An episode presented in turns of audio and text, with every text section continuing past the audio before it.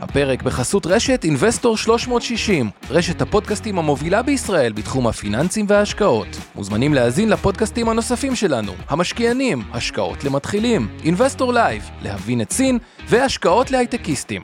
הופק ונערך על ידי שמע, פודקאסטים ויצירות סאונד. השקעות למתחילים אבנר סטפאק ועומר רבינוביץ' עוזרים לכם בצעדים הראשונים בעולם ההשקעות.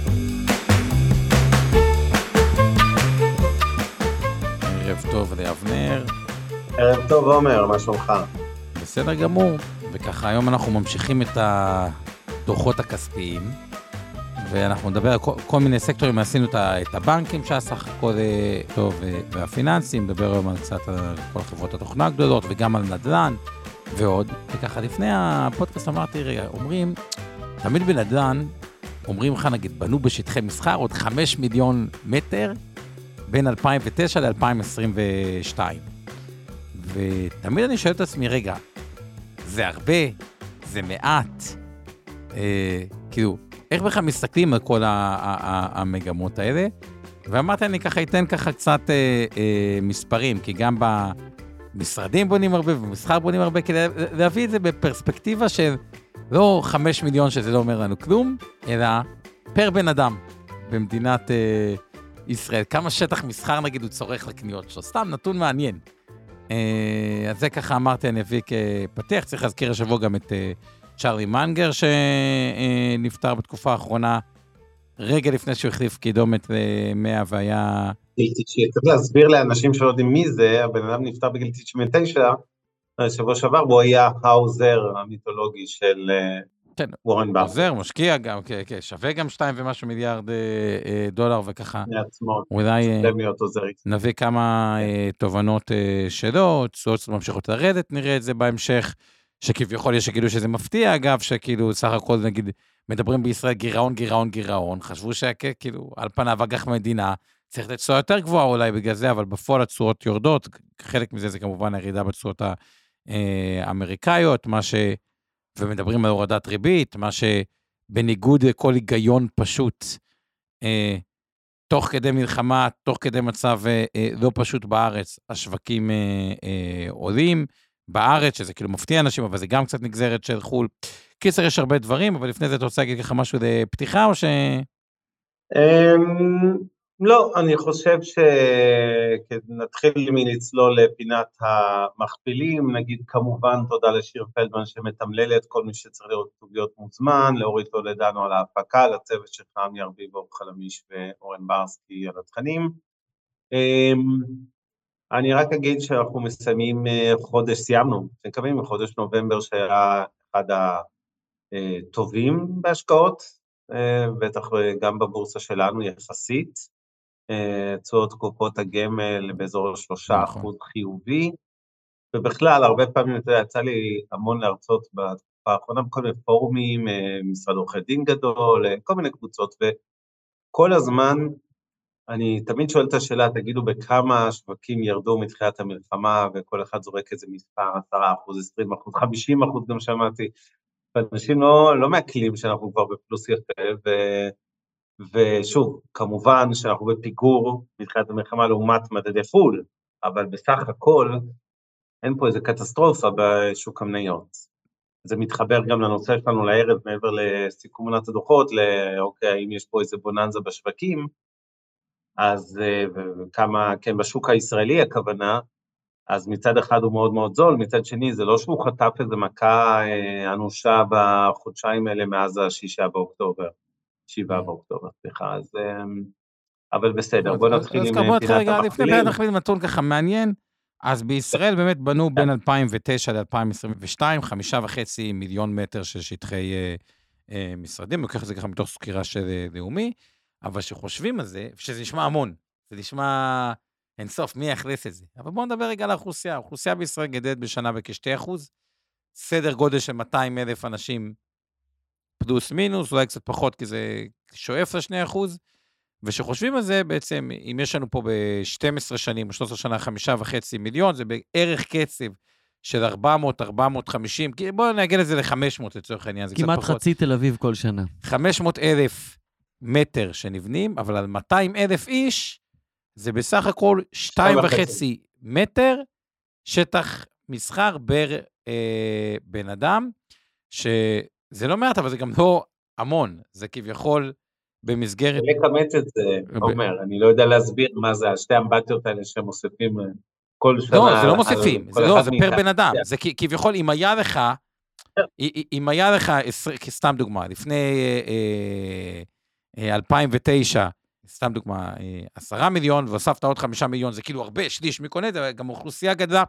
קיצר, זה די דומה לממוצע ההיסטורי, ככה... לא, השאלה היא האם במונחים ריאליים, השאלה אם במונחים ריאליים, של כאילו הגידול באוכלוסייה, פר נפש, מה שנקרא. לא, אז, אז זה די סביב הממוצע ההיסטורי, טיפה יותר, אבל זה לא, דווקא במשחק... לא, מה זה גידול? זה עלייה? זה, זה יציב?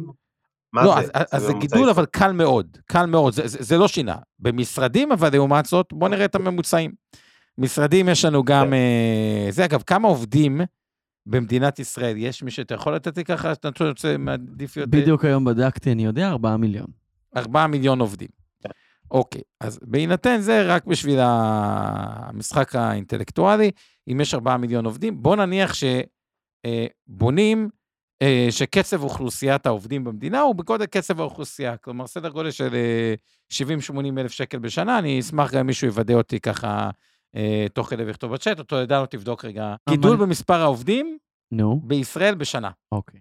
באמת, פה משהו קצת השתנה, בין 2009 ל-2016, מבחינת משרדים, ההתחלות בנייה אה, צמחו בסדר גודל שנקרא לזה 400, 400 נגיד, אה, וקצת אלף מטר, אבל מ-2017, שהתקבר עוד יותר ב-2018, אה, אנחנו כבר עומדים על ממוצע של קרוב למיליון מטר אה, תוספת משרדים של התחלות בנייה בשנה. כלומר, חמישה מיליון מטרים, רק כדי להבין, כל השטח משרדים של עזריאלי, לדעתי זה 650 אלף אה, מטר, אמות שהיא שחקן ענק זה 1 ו... 1.2 אה, מיליון מטר, כלומר, בונים שלוש פעמים את אמות ועזריאלי, ולפעמים אני יודע פה על המשרד שלנו בתל אביב, וככה מהגג רואים את כל הבנייה, של מי יאכלס את זה.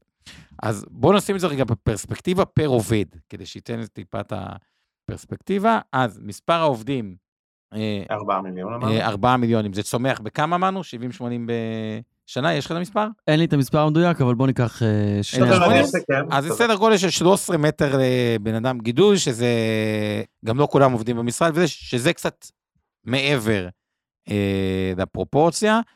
תל אביב זה קצת יותר נסבל, אבל מה שאני יכול להמיץ לכם, כל העסקאות שמציעים לכם היום לקנות איזה שהוא משהו ב, ב, בעיקר בפרברי תל אביב, כלומר, כל מה שהוא לא בתל אביב, בטח בפתח תקווה, ששם בכלל יש, אז, אז יכול להיות שם איזושהי בעיה, כי זה קצת, אה, זה נבנה מעבר לממוצע ההיסטורי, זה צומח בקצב של 10-15% בשנה בשנים הקרובות, שהממוצע ההיסטורי של הצריכת אה, משרדים הוא יותר נמוך, אז דווקא שם קצת יצאנו מהאיזון, לא נראה את זה מחר בבוקר בדוחות של חברות הנדל"ן, שנראה דוחות הכספיים, אבל זה כן איזשהו...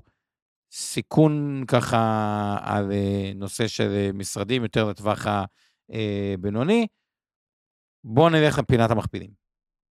רגע, רק שתי אמירות על מה שאמרת עכשיו. אחד, שטחי מסחר, אתה יודע, אתה מדבר על זה שהם נניח פר נפש פחות או יותר יציב, לא גדל כמעט נטו, זה לא מובן מאליו שזה לא אמור לרדת. אנחנו בעידן שאנשים קונים באונליין, יש הרבה פחות צורך בשטחי מסחר. בעולם, אגב, יש התכווצות בגדל, בגדלים של חנויות עוברים למודלים הרבה יותר עזים, בלי מחסנים, בלי מלאים.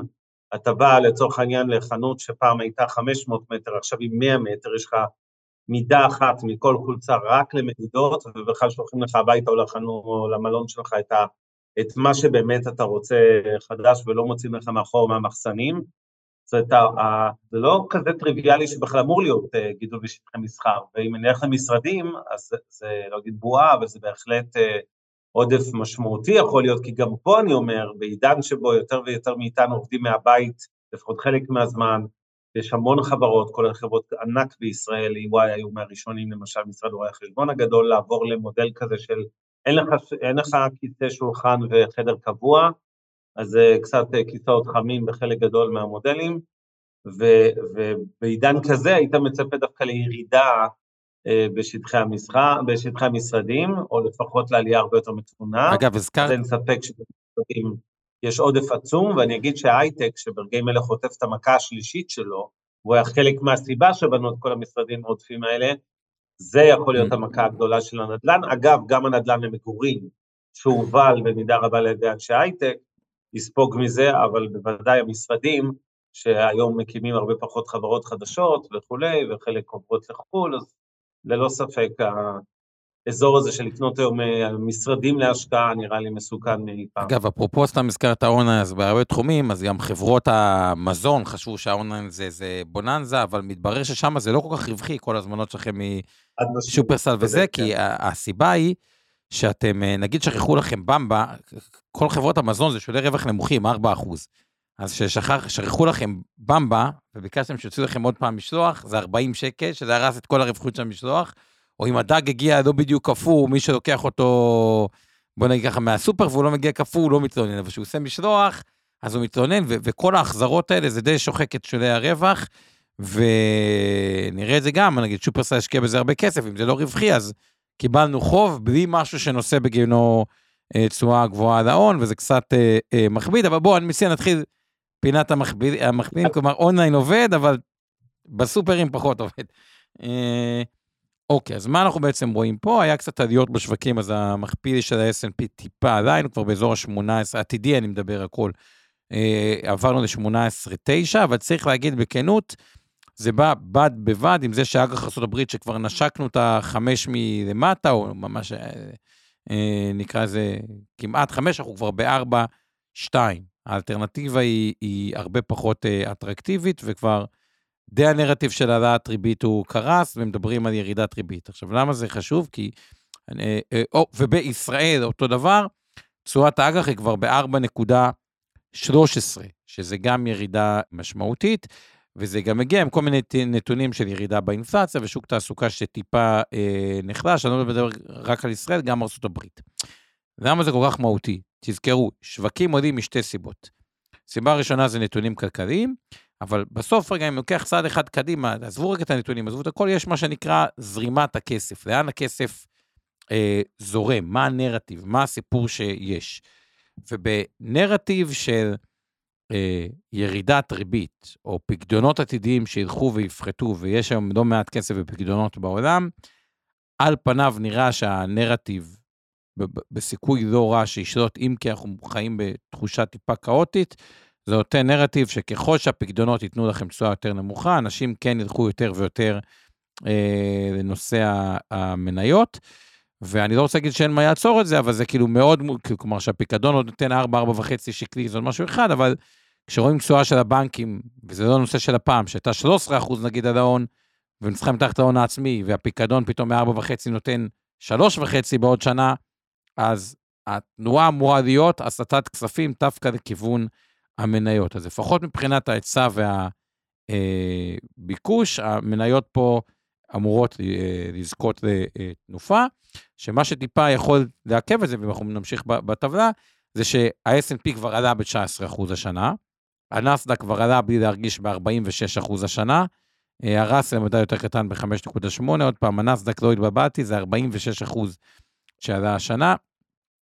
גרמניה פלוס 17, בריטניה פלוס אחוז, צרפת 13 אחוז מתחילת השנה, ישראל שלנו להוציא את מדד היתר 60, אה, שהוא במינוס 5, כבר בתשואה אה, חיובית, אמנם של אחוז אחד, אבל זה עדיין תשואה חיובית.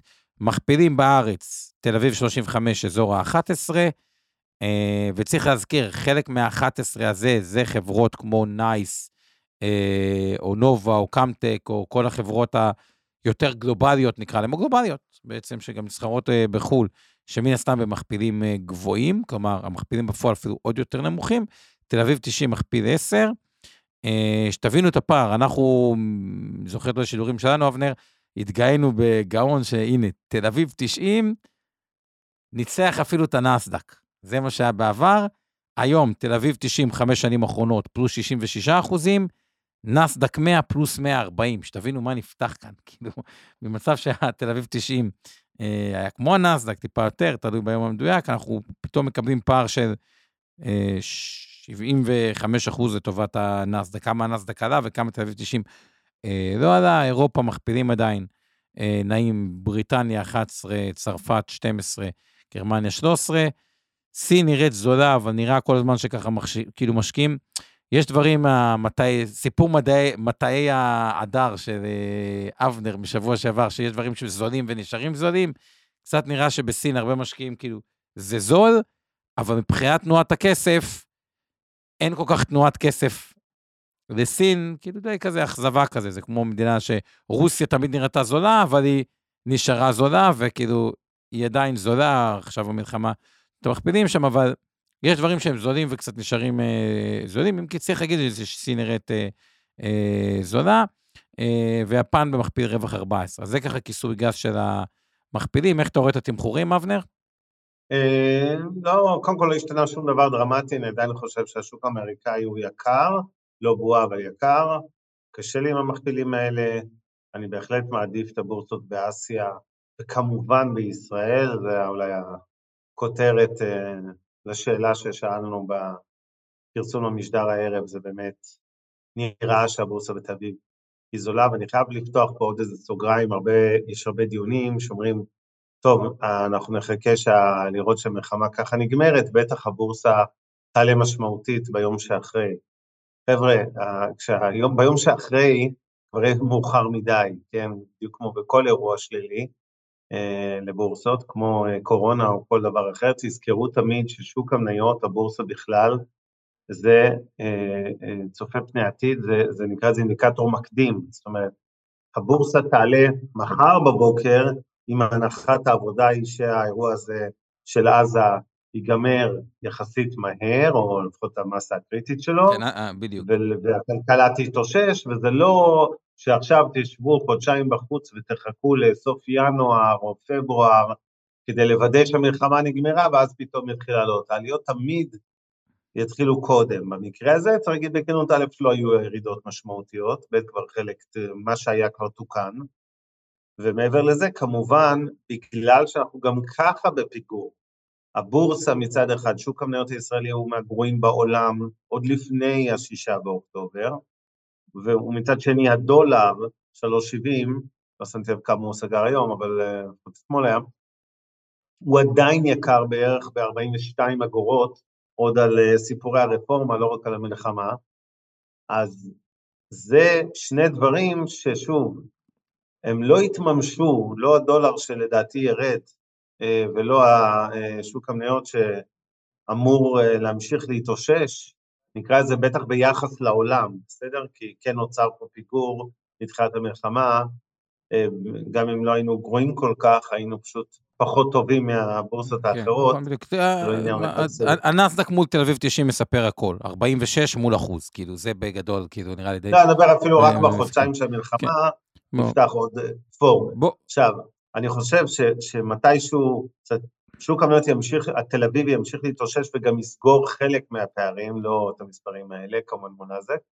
ושתיים, הדולר, אם לא יהיה ממש אירוע דרמטי בעולם, בלי קשר, או נקרא לזה בישראל, מעבר ל... אירוע דרמטי זה אפילו לא חזית חיזבאללה, חזית חיזבאללה תקפיץ חזרת הדולר, אבל לא עד כדי כך. אלא משהו עוד יותר גדול, אם לא יהיה משהו כזה, הדולר בבסיס שלו, יש לו משקולת כלפי מטה כרגע, כמו שאמרתי, גבוה בערך ב-42 אגורות מהשער הטבעי שלו. בכל אופן, אני חושב שהתמחור של שוק המניות פה הוא אטרקטיבי, אה, של הדולר הפוך מאטרקטיבי, למרות הירידה כבר מ-4.08 ל-3.70. אה, וזהו, לגבי אגרות החוב, אני נשאר ניוטרל וחיובי קל על אגרות חוב קונצרניות. ליה, לשאלתך, אנחנו תמיד בטבלאות האלה שאנחנו מדברים כל שבוע בפינת המכפילים, מתייחסים לאגרות חוב לעשר שנים ממשלתיות, זה התשואה של זה, זאת אומרת שארבע ומשהו. אני כן חייב לציין שכאילו... אג"ח ממשלת ישראל לעשור. אני כן חייב לציין כן. לגבי האג"ח, שכן היה איזה חלון שבו הם היו לא neutral, הם היו מאוד מאוד מעניינות. בעיקר באג"חים הארוכים נפתחו שם פרמיות סיכון, אבל זה נסגר די מהר, סתם בוובינר דיברנו על אג"ח חזריאלי הארוך, בתוך, לפני כמה שבועות, היה ב-82 אגורות, היום ב-91 אגורות, כדי להבין את התנועה החזקה. חושב שמשברים בישראל, יש שם איזה טרייד, יש שתי דברים שאפשר לעשות, כאילו, במשברים, לנצל אותם. שאנחנו עכשיו מחדדים את זה, מה זה בסוף, אה, אני קורא לזה מערכת ההפעלה, אוקיי? תכנון פיננסי או בכלל, כאילו, למה השקעות, בסוף צריך מערכת הפעלה. אבנר דיבר על רצועות, אני מדבר על כל מיני מהלכים שהם קורים, שיש מין נוהל, כלומר, לא יוצאים לקרב בלי נוהל, כי אז זה בעיה. אז אחד מהנהלים, לדעתי, שמשקיעים צריכים לחדד אותם, זה בגלל שישראל מדינה, וזה מה שאבנר דיבר על המשקולת של 42 אגורות, היא מדינה שבמהות שלה, השקט צריך להתחזק לאורך זמן, כי יש לנו עודף בחשבון השוטף, אבל ישראל זה ישראל, זו מדינה אה, מוזרה, עם בלת"מים לא על בסיס אחת לחמש שנים, אלא בצורה שוטפת. ואז כל פעם שקורה כזה בלת"ם והדולר מאוד מאוד קופץ, בדרך כלל גם נפתחים ספרדים באג"ח, והטרייד צריך להיות המרה של דולר לשקל למי שיש, וכניסה לאג"חים, הקונצרנים שנפתחים ספרד. המהלך הזה, רק לה, לה, להבין עד כמה הוא מהותי, זה הבדל של איזה 15-20 אחוז, היה במקרה הזה. זה כאילו, אמרתם דולר בארבע, נכנסתם לאג"חים שקפצו איזה 7-8 אחוז הארוכים, זה שווה הרבה אה, כסף. אז זה איזשהו משהו אחד לחדד לגבי אה, משברים בישראל. לגבי משברים בעולם, עוד משהו שהכנסנו לתוכנית ההפעלה שלנו אה, באינבסטור, אה, אה, זה כבר ל-2024, היא שקורה משבר גלובלי, בדרך כלל מה שיקרה זה שהדולר מתחזק והשווקים נופלים. וכשאני מדבר על השווקים יש שתי מדדים, נקרא את ה-S&P ויש את הנסדק, לצורך העניין אני מפשט את זה. בוא נגיד שכל העולם הוא S&P ונסדק. אז S&P יורד ונסדק יורד יותר, והדולר מתחזק. ואז יש איזשהו טרייד לכל מי שמשתמש במכשירים של דחיית מס, קרן השתלמות מעבר לתקרה, קופות גמל, תיקוני 190, שכל חלק מהגופים יש שתי מסלולים, יש את ה-S&P ויש נסדק יותר שקלי, או מסלול שהוא שקלי, וגם פה יכול להיות תמיד טרייד מעניין. כלומר, תזכרו, במשבר בדרך כלל, גם בישראל וגם בעולם, דולר קופץ, מחיר נכסים פיננסיים עולים, זה כאילו שתי ורטיקלים שאפשר לשחק עליהם. אז במשבר בארץ, נקודתי, בטח שיש באג"ח, המרת דולרים, תניית אג"ח קונצרני, משבר בחו"ל, לעבור ממסלולים שהם צמודי מטח, לדוגמה מחכה S&P או משהו כזה, למסלולים שהם יותר שקליים, ב, עם חשיפה שקלית יותר גבוהה, וככה את הפיק הזה של הדואר, שבדרך כלל הוא מאוד מהיר, לנצל לטובתכם. בואו נעבור למכפילים, אלא אם כן אתה רוצה להגיד על זה, אבנר, משהו? לציטוטים של צ'ארלי... לא, מכפילים סיימנו. לא, אז, אז, בואו נעבור לכמה ציטוטים של צ'ארלי מנגר, ואז נלך לדוחות הכספיים, כי בכל זאת, כאילו... אה, הבן אפשר לשים את זה. אז הוא אומר, אנשים חכמים, אני אקריא ככה כמה ציטוטים אה, אה, נבחרים, אנשים חכמים עושים דברים מטופשים, ועדיף להימנע מהם מעתיד, זה ככה דרך, כאילו, קיצרתי, זה, ללמוד מזה מחדש. יש דרך אחת להצלחה, הוא טוען, עבודה קש, קשה. כלומר, בסוף, אם אתם רוצים לייצר, הוא אומר, מוצר או לתת שירות, שיעמוד ברמה של מתחרים או ישבור את השוק, צריכים לעבוד קשה, לחשוב יצירתי ולתרגל הרבה. אין דרך, הוא ממשיך עם הציטוט הזה, אבל בסוף הוא מאוד מדגיש את העבודה הקשה. אם זה אומר, עדיף שאת העבודה הקשה שאתם עושים, תעשו את מה שאתם אוהבים ויצא לכם טוב מזה, כי תשוקה היא מניע מאוד מאוד uh, חזק. מדבר על הנושא של uh, עצלנות, הוא גם מדבר על הנושא של uh, אמינות. הוא אומר, אם אתה עצלן ולא אמין, כבר לא משנה עד כמה טוב אתה יכול לעשות את מה שאתה עושה. אם אתה לא אמין, זה לא משנה איזה יכולות uh, יש לכם. ובגדול הוא אומר, תימנעו משני דברים בחיים, עצלנות וחוסר uh, אמינות.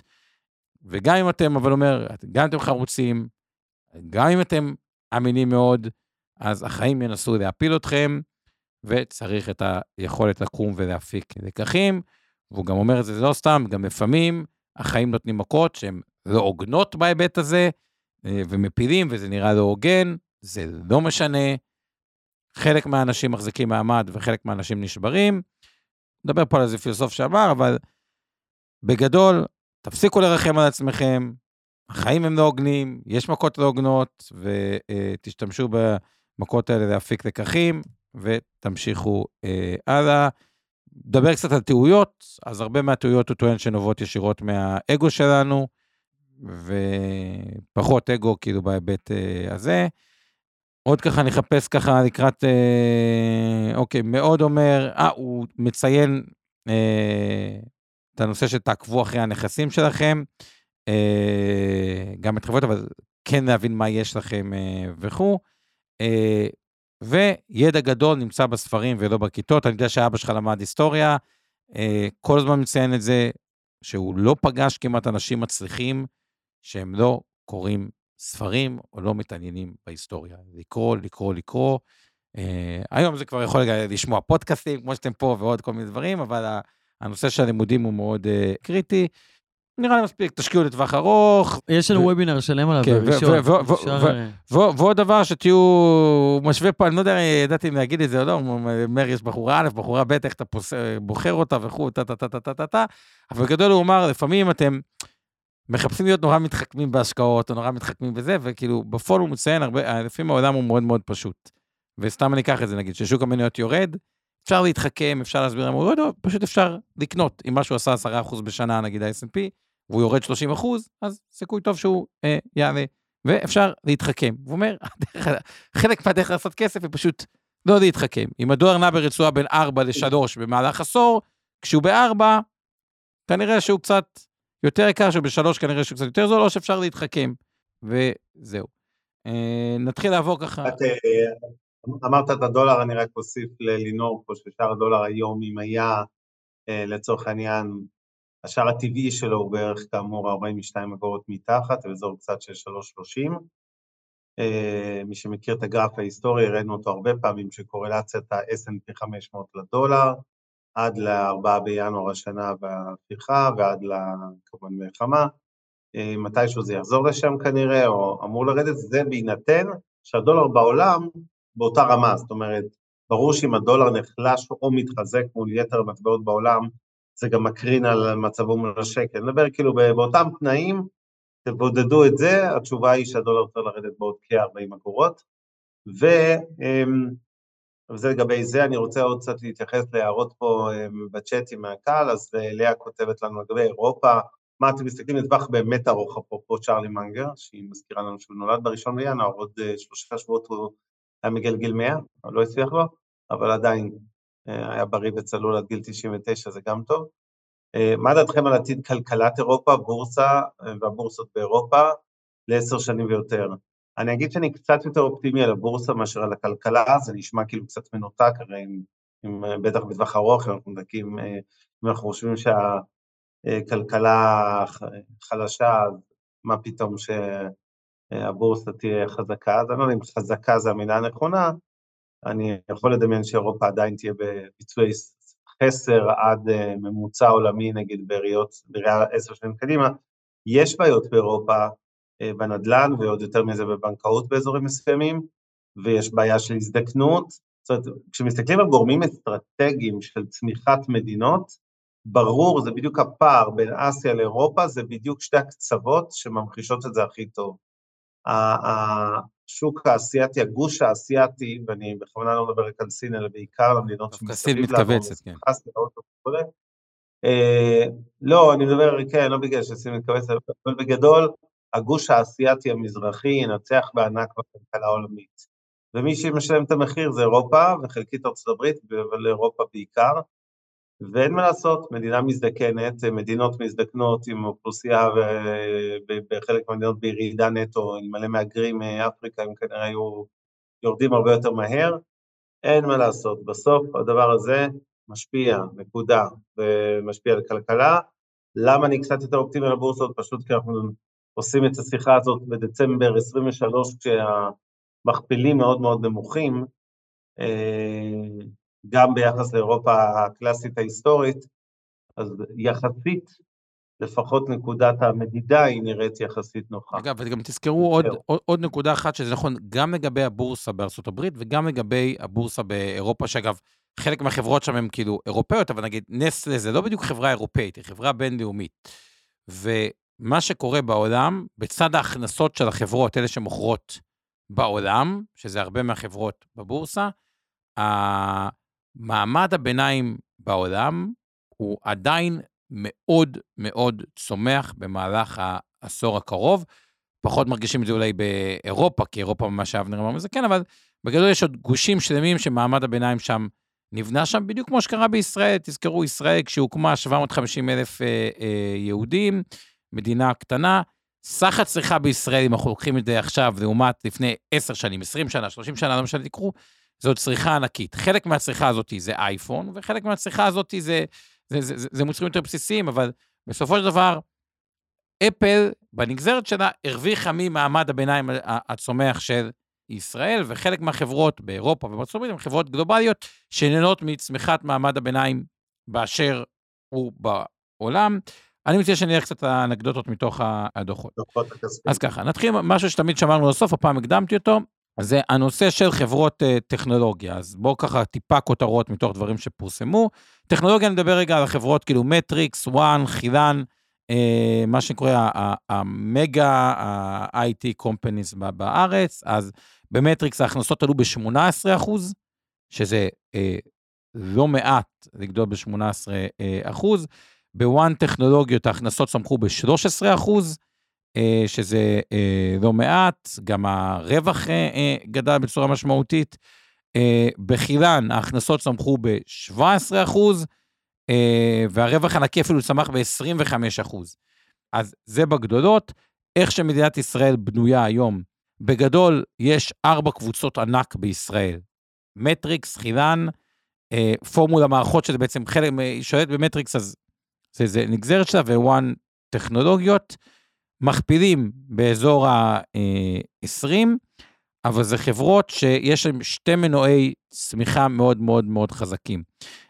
אחד, המשק הישראלי צומח, או כל המגזר הזה צומח, זה כבר נותן צמיחה אורגנית אה, אה, תמידית, ועל זה שלושת החברות האלה פיתחו מומחיות מאוד מאוד גבוהה בלרכוש חברות במכפילים נוחים ולמזג אותם בתוך החברות האלה, והן עושות את זה again and again and again, הן מאוד תזרמיות, הן לא ממונפות.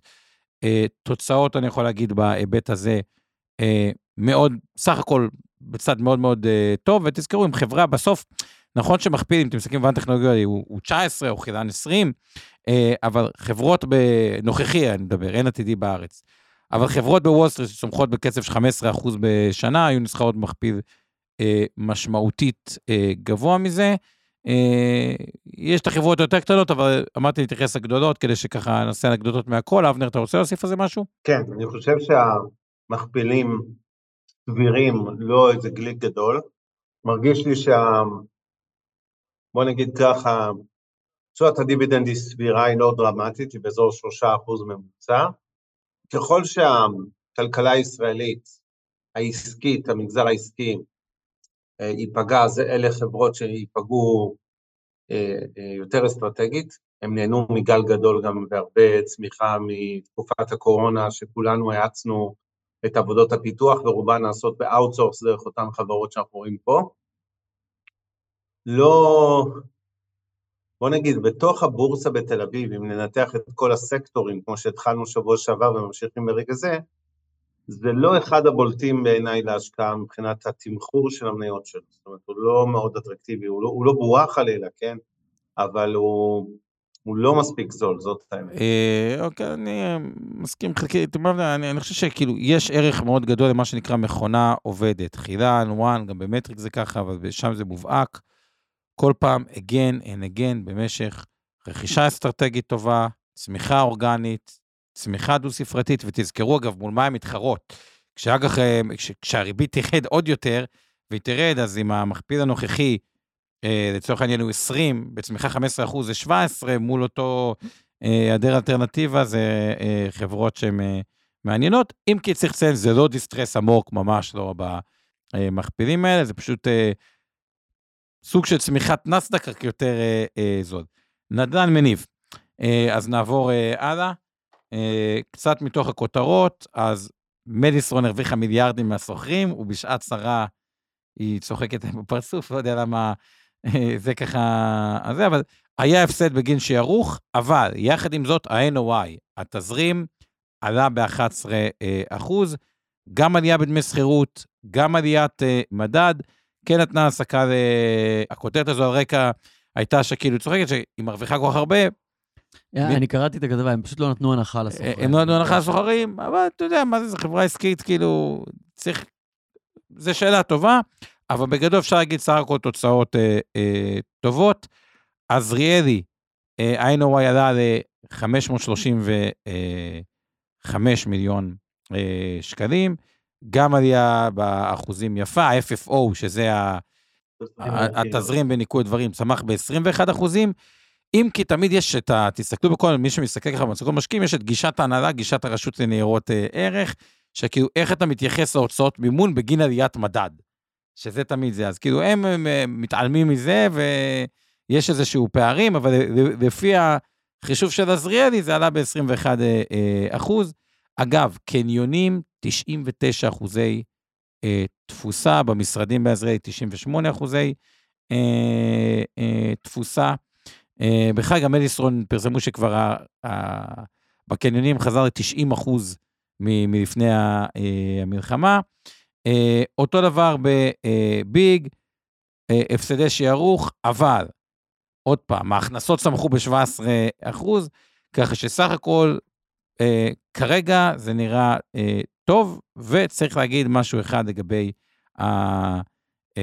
הנדל"ן, מכפילי ההון שלהם באופן יחסי ומכפילי ה-FFO שלהם באופן יחסי, וניקח פה רק את הגדולות, אז ריאלי מכפיל FFO 17, מדיסרון 12, ביג 11. אבל בכל החברות האלה, FFO האמיתי הוא אפילו יותר נמוך, כי יש שם הרבה מאוד פרויקטים שהם אה, מפתחים ובו, אה, אה, ובונים. במדיסרון בכלל חלק מזה דרך חברת אביב, זה בכלל פרויקטים למגורים, שימכרו, אז ה-FFO תמיד הוא מוטה כלפי אה, מעלה, כי הוא לאו דווקא לוקח את כל הפרויקטים החדשים ש... אה, אה, בבנייה. אה, תשואה 12, תשואה השנה, עזריאלי קצת ירדה, מדיסון טיפה עלתה, ביג קצת ירדה. זה מבחינת השנה הזאתי. אפשר להגיד שיש מגמות סותרות על החברות האלה. גידול האוכלוסייה בארץ בגדול הוא טוב להם. מדד גבוה, יש שם חוב צמוד מדד, אבל בגדול זה מעלה להם את בסיס השכירות, ובכלל השכירויות עלו. יש שם הרבה מאוד חוזי ארוכי טווח, עם הסיכון של מעט אה, עודף בנייה שהולך להיכנס בשנים הקרובות, אה, שעל חלק זה ישפיע יותר, על חלק זה ישפיע אה, פחות. דעתי האישית, כל אחד במקום לקנות איזה משרד, או שמציעים לו כל מיני השקעות אלטרנטיביות של משרדים בארץ ודברים כאלה, עזבו אתכם, במחירים האלה הייתי הולך על החברות הבורסאיות, זה נראה לי השקעה יותר טובה מאשר אה, ללכת אה, בעצמכם לקנות משרד. אוקיי, נמשיך קצת אה, הלאה בנדל"ן, ה... דיברנו קצת על החברות גם עם הרבה אה, מסחרי, נעבור על החברות שהן פיור, או, לא רוצה להגיד פיור משרדים, אבל יותר אה, אמות, מבנה, איירפורט סיטי, גביה, מלון נחץ, אז גביאם גם עלייה בהכנסות ובתשעת החודשים הראשונים. איך יש קיטון ברווח הנקי? אה, בדרך כלל אה, הפסדי אה, שערוך, אבל יש עלייה. אמות, כנ"ל, עלייה ב-NOI. הסך הכל סקטור המשרדים נראה מתומחר די טוב, ירידת ריבית. תזכיר מה זה NOI? NOI, Net Operating Income, זה כביכול אוקיי, הרווח התפעולי. FFO זה כאילו הרווח הנקי. שורט אה, תמחור טוב. מידיום טרם, יש קצת את הבעיה של הבנייה הרבה. אני טוען בארץ, תמיד זה סייקל כזה של איזה תקופה אחת שזה להיט, ואז זה נסחר הרבה מעל ההון העצמי, נגיד היום ביג ב-0.8 על ההון העצמי, ויש תקופות שבהן זה מתחת להון העצמי, קצת כמו אה, אה, הבנקים, פשוט צריכים להיות אה, אה, סבלניים. אז נראה תמחור טוב, השאלה היא האם עדיף לקנות את הבנקים שהם במכפילי הון אה, אפילו יותר אטרקטיביים, מכפילי רווח יותר אה, אה, נמוכים, אז יש פה איזשהו משהו שהוא ככה... אה, מתחרה אחד בשני, על פניו לי נראה שהבנקים מתומחרים קצת יותר טוב מהנדל"ן אה, אה, המניב, אבל גם אי אפשר להגיד שהנדל"ן המניב הוא יקר. בגזרת הריטים פה יש את ריט אחת, זה נדל"ן מניבים ריט, מזכיר, מי שמתעסק עם ריטים עדיף דרך חשבונות IRA, כי הדיבידנד, המס עליו הוא מאוד יקר, ודרך ה-IRA אין מס שוטף. אה, ריט אחת מכפיל 0.70 ומכפיל הון, כולם נסחרים מתחת ההון העצמי. אה, בריט אחת יש את העזיבה של אמדוקס, אה, ככה שקצת פוגעת, אבל נסחרים סביב ה-0.8 על ההון העצמי, ויש עוד שתי ריטים ככה, מגורית וריט אחת, וריט אזורים ליווי, שפה יש נושא מאוד מאוד מעניין, שהן נסחרות ב-0.3 על ההון העצמי. עוד פעם, 0.3 על ההון העצמי, זה אומר שנסחרות עם הנדלן, עם נגיד ניקח את מגורית, היא שווה 453 מיליון, אה, והיא 0.3 על ההון העצמי, זה אומר שאם אנחנו ננקה את החוב מהחברה, וכן, יש מינוף, אוקיי? כל החברות האלה ממונפות, נגיד ברית אחת, אז במגורית, אז נגיד ההון העצמי הוא רק 36% מסך המאזן, כלומר, יש גם חוב, אבל אם כאילו היינו מוכרים את כל הנדל"ן, היא הייתה צריכה להיות שווה מיליארד וחצי, וכרגע היא 453. אה, זה אומר שלפחות בשוק ההון, קצת יותר סקפטיים לעומת מחירי הנדל"ן בארץ, ככה בטווח הבינוני, וגם צריך להגיד איזה עלות החוב טיפה התייקרה. מי שמאמין בנדל"ן בישראל, שכל אחד יעשה את הבדיקות שלו, הן נסחרות בדיסקאונט מאוד עמוק על ההון העצמי. אז אם ריט אחת סן נדל"ן ומניבים ריט הם גם מתחת להון העצמי, אבל כן יש להם תשואות דיבידנד בין 5 ל-9, תלוי בחברה. אה, בריטים למגורים, שזה יותר בנוי על עליית ערך, כרגע הם מאוד עמוק אה, מתחת להון העצמי. נעבור ככה, דיברנו מספיק על אה, נדל"ן, אולי נציין רק את החברות של נדל"ן. אה, לא, נראה לי אה, להיום זה מספיק אה, אה, נדל"ן. נעבור קצת לרשתות השיווק. אז ברשתות השיווק, קודם כל צריך להגיד את זה, מבחינת תשואה, הם מאוד מאוד ירדו השנה. היה להם שתי מגמות שפעלו כנגדם. בשונה מהבנקים, אינפלציה גבוהה רעה להם מאוד, כי א', הרבה מהחוזי שכירות שלהם צמודים לאינפלציה, כלומר, השכירות שלהם עלתה, ואני מזכיר, זה עסק ששולי הרווח שלו אה, נמוכים. דולר חזק גם רע להם, כי זה חברות שהן קונות מצרכים, לצורך העניין, או יותר טוב להם שקל חזק מדולר חזק, והם ירדו מי יותר מי פחות. אה, שופרסל מינוס 20, רמי לוי מינוס 10, יוחננוף מינוס 27, אה, אלקטרה צריכה, שזה קרפור בכלל, 40 מינוס 42 אחוז, אה, טיבטה מינוס 20, ויקטורי מינוס 10. כלומר, סקטור שחטף חזק. שופרסל היא הצד היותר ממונף, גם מכפיל רווח יותר גבוה, מכפיל רווח 25, אז כן כתוב, ההתייעלות העבירה את שופרסל לרווח רבעוני, אבל זה אומר שהיא הייתה אה, בהפסד. יש בעיה עם חברות עם שולי רווח ומינוף גבוה, שמנועי הצמיחה, ופה הם השקיעו הרבה כסף על האונליין, לא עובדים מספיק טוב. אה, ההופכי של זה, רמי לוי וויקטורי, בכלל יש שם הרבה עודף פיננסי, כלומר, הם לא, לא שם לא ממונפות, יש שם כסף בקופה, רמי לוי שנים חשב לעשות עם זה משהו, לא כל כך אה, אה, עושה עדיין, מכפילי רמי לוי 11, ויקטורי 13, טיב טעם, גם צריך להזכיר, מכפיל רווח יחסית נמוך 11, יוחנן אף קצת יותר. מה יכול לפעול לטובתם? אחד, עם קצת תמונת ראי של המסעדות, כלומר, כשהולכים פחות למסעדות, וכרגע הולכים פחות למסעדות, קונים קצת יותר בסופר, שטסים פחות לחו"ל ועכשיו טסים קצת פחות לחו"ל, קונים קצת יותר בסופר. ויקטורי, ככה, היה לנו איזה פודקאסט איתו, אז יש כמה סניפים אולי שהם בתל אביב ולא פתוחים בשבת, אולי יימכרו, אמרו טיפה לשפר לו את השולי אה, רווח. רמי לוי, יש גם תהיות עד כמה הוא עדיין בפוקוס 100% על העסק, או שהוא כבר בעסקי הנדל"ן ועוד דברים וכו' וכו' וכו', אה, אבל זה צריך לשאול אה, אותו. אבנר, מה אתה אומר על רשתות השיווק?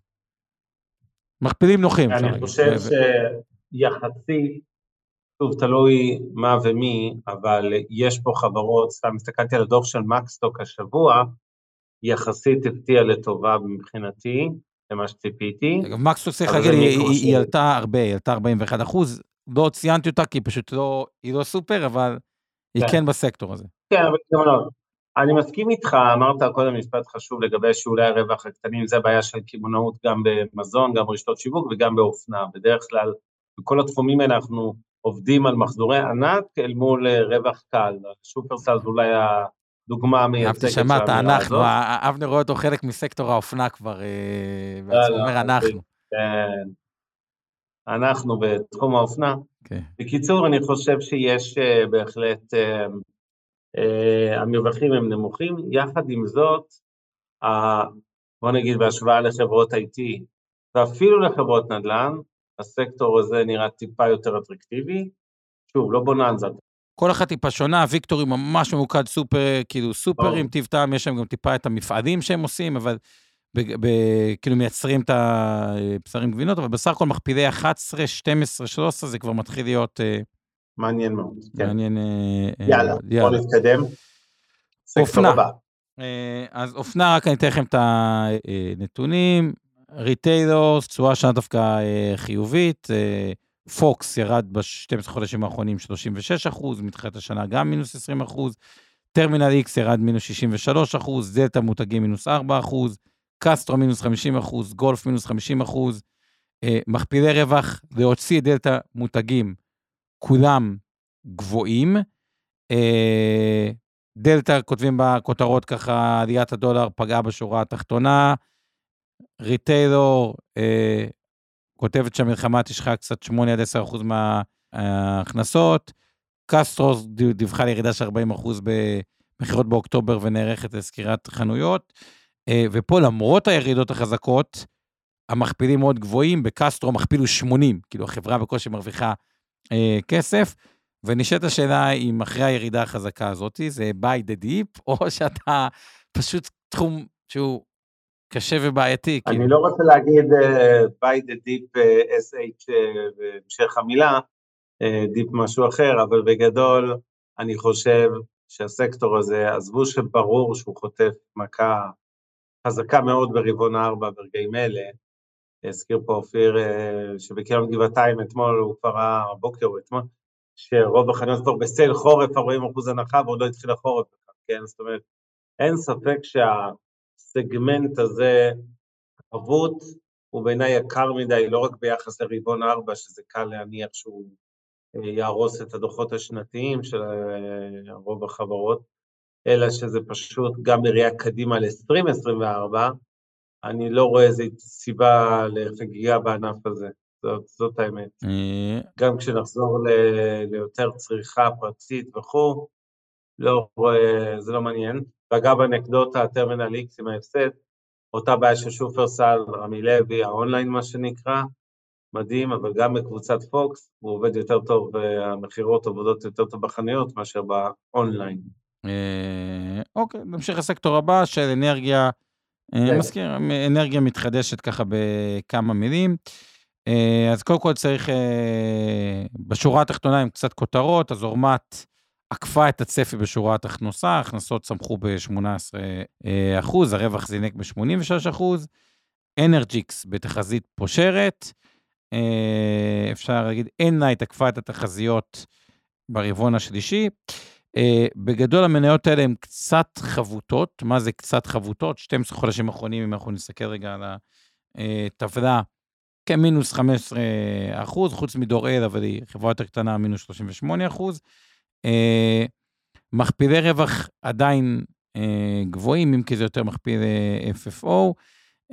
צריך להיות, גם עליהם יש כוחות סותרים, אין ספק שאנרגיה מתחדשת היא אה, תצמח, מצד שני היא מאוד מאוד בנויה אם נדל"ן רגיל הוא ב-50% מינוף או 60% מינוף, שם המינופים לפעמים ברמת הפרויקט עוד יותר גדולים, והריבית הגבוהה קצת פגעה בזה. איפה ראינו את זה? סולארג' ירדה לדעתי משער, אה, תסתכל אה, על סולארג' על המניה מאיזה שער לאיזה שער ירדה, וירדה איזה 80% מהשיא, כי פשוט אנרגיה מתחדשת, לא טוב לריביות אה, אה, גבוהות. אה, אבנר, איך אתה רואה את העולם הזה? אנרגיה מתחדשת זה ממש נכס פיננסי, זה כמו נדל"ן מניב, זה, זה, זה בכלל לא חשוב אם זה אנרגיה או, או כן, מה, מה הנכס הבסיס פה. בסוף זה חברות פיננסיות שקל יחסית לתמחר, בהסתייגות אחת שבהרבה מאלה אין לה את אנרג'י סופר, יש מרכיב שמן דורל, יש מרכיב שלם, שמן של ייזום והקמה, קצת כמו בחברות נדל"ן אגב, אז לא תמיד הנכסים האלה משוערכים נכון, וזה מסביר חלק מהעובדה שאתם רואים מכפילים גבוהים, זאת אומרת, הרבה מהנכסים בבנייה הם עוד לא מניבים, ואתה בונה שדה סולארי או לא משנה מה פוטו-וולטאי ופה, ואתה לא נמצא עדיין בייצור בכל ה-X מטרים רבועים של שטחי אה, שמש שאתה מקים, אז בסוף אה, אתה, אה, זה מסביר חלק מה... מהמכפילים הלכאורה גבוהים על הנייר, אני אוהב את הסקטור הזה לטווח ארוך, לא יעזור כלום. הוא לא פשוט מספיק זול, אבל הוא לא, זה גם לא להתרשם, להתבלבל ממכפילים של 20 אה, ל-37, אה, בגלל שבענף הזה יש הרבה הטיות למטה, וצריך להסתכל עליו ממש כמו נדל"ן מניב במושגים של נוראים אפויים ומקביליהם מעולם האנרגיה. זהו. אוקיי, תראה, יש עוד כמה סקטורים שלא כיסינו, אבל נראה נשמור נסיים אותם בשבוע הבא, כי אני כן רוצה שככה ניתן סיכום כמו שצריך. אולי אבל סך הכל להגיד מילה שנייס היה תוצאות טובות, כי בכל זאת היא חברה אה, גדולה עם שווי שוק אה, אה, גדול.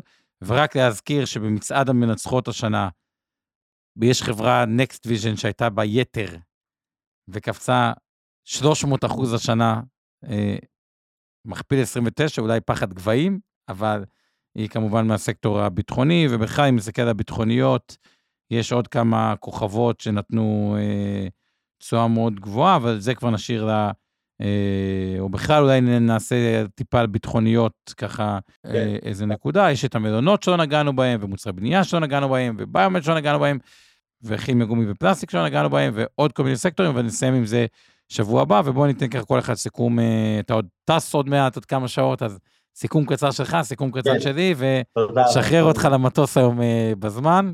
אתה רוצה לספר לנו לאן אתה טס? כן, ליומיים לעבודה, כן, לא, לא, לא, לא למלדיבים, לדבלין אהובתי, לחברת האשראי שלנו שם ליומיים וחוזר. אה, בתמצית, אני חושב שהשוק בתל אביב אה, הוא יחסית זול, אל תחכו לפעמוני סיום המלחמה, אה, כי כשזה כבר יקרה אז זה יקר מדי. יחד עם זאת אני מזכיר וזה הזמן אה, להזכיר שוב את הערת אזהרה השבועית שלנו, שכל מה שאנחנו עושים פה הוא לא ייעוץ השקעות ולא תחליט לייעוץ השקעות, המוטב לצרכן מסחרי כל אדם מדי ייעוץ השקעות מוסמך, וכל מניה שהזכרנו פה, או נזכיר עכשיו, אז היא לא, אה, כן, אנחנו מחזיקים אותה בתיקי השקעות קטנות ענות של אינבסטור 360 ושל מיטב, וגם בגמל פנסיה השתלמות של מיטב ובקרנות הנאמנות, אבל, ולכן יש לי אינטרס, אבל בגדול, אני חושב שהשוק אמ, פה הוא אטרקטיבי, יחד עם זאת, אני מזכיר כל הזמן, בסוף גם מי שמחזיק 100% אה, מניות וגם מי שמחזיק רק 20-30% מניות, בתוך העוגה שאנחנו, של המניות עצמה, ישראל לא אמורה להיות יותר מרבע, 30 אחוז ביום, אה, כן, קיצוני. כן, שלי שני, כאילו... גם אם אני... גם אם אני יותר אופטימי על הבורסה פה, אני לא חושב שצריך להסתער עליה. אבל רמת הסיכון לא ספק ירדה, והפיגור הגדול בהשקעות הופך אותה בהחלט בעיניי אטרקטיבית לעומת בורסות העולם, בפרט לעומת הברית, ולכן אני חושב שבהכללה זו תקופה להגדיל את ההחזקות בבורסה לתל אביב. אז אה, אם אני מסתכל על מערכת ההפעלה שלנו באינבסטור, ואני מחבר את זה רגע לתורת הרצועות גם של אה, אבנר, אה, מניות, סך הכל אנחנו פוזיטיביים לגבי זה, כי בסופו של דבר בתנועת הכסף, קשה לראות ריבית יורדת, שזה לא עושה טוב למניות. בגזרת הארץ חו"ל, אני חושב ששני שליש שליש זה בסדר, גם צריך לזכור את זה שבסוף, זה ככה, תמחור הוא נוטה לטובת ישראל, גלובליות לטובת אה, אה, חו"ל נשמע לנו סביר. אה, בגזרת הדולר שקל, אני לא יודע, אני מרגיש טיפה טיפה, ש... זה נכון מה שאמרת, שה... השקט צריך להתחבר, להתחזק משתי סיבות. אה, אחד, גם ככל שהנסדק וה snp עלה, גם המוסדיים, תזכרו, זה הם היום יחסית עם אחוז חשיפה דולרית גדולה, וככל שהנסדק וה snp עוד יותר עלה, כאילו היא עוד יותר גדלה. מצד שני, אם כן יש פה אירוע ביטחוני עם חיזבאללה, אני לא חושב שזה בהכרח כזה בקטנה, כמו שאתה ניסית לגמד את הדבר הזה, זה... אה, זה כן עלול להזניק קצת את הדולר, אז אנחנו די אה, אה, ניטרלים. אה, ונסיים עם זה הפעם, אה, אני אגיד, אה, תעשו טוב. חוזר עם ריבית. כן, והצמדה, אמנם הצמדה, אינפלציה קצת ירדה, אז הצמדה קצת יותר קטנה, אבל... כן, לא צריך הצמדה, ריבית עדיף ריבית שקלית גבוהה, לא צמדה, זה שקלית... יותר טוב. וזהו לפעם, אבנר, שתהיה טיסה נעימה. תודה אה, רבה, ניפגש פה שלישי הבא, שיהיה לילה טוב לכולם, תמשיכו להיות איתנו. אה, אנחנו מתקרבים לסוף שנה, אז בקרוב, אני לא יודע אם שבוע הבא שבוע אחרי, אנחנו נעשה תחזיות שנת 2024 לכלכלה ולבורסות. follow us, תעשו טוב, זה חוזר ריבית, לילה טוב. ותודה כמובן לשיר פלדמן, תמנו להוריד את הלדנו על ההפקה. עכשיו אפשר להגיד לילה טוב. לילה טוב. הפרק בחסות רשת אינבסטור 360, רשת הפודקאסטים המובילה בישראל בתחום הפיננסים וההשקעות. מוזמנים להאזין לפודקאסטים הנוספים שלנו, המשקיענים, השקעות למתחילים, אינבסטור Live, להבין את סין והשקעות להייטקיסטים. הופק ונערך על ידי שמע, פודקאסטים ויצירות סאונד.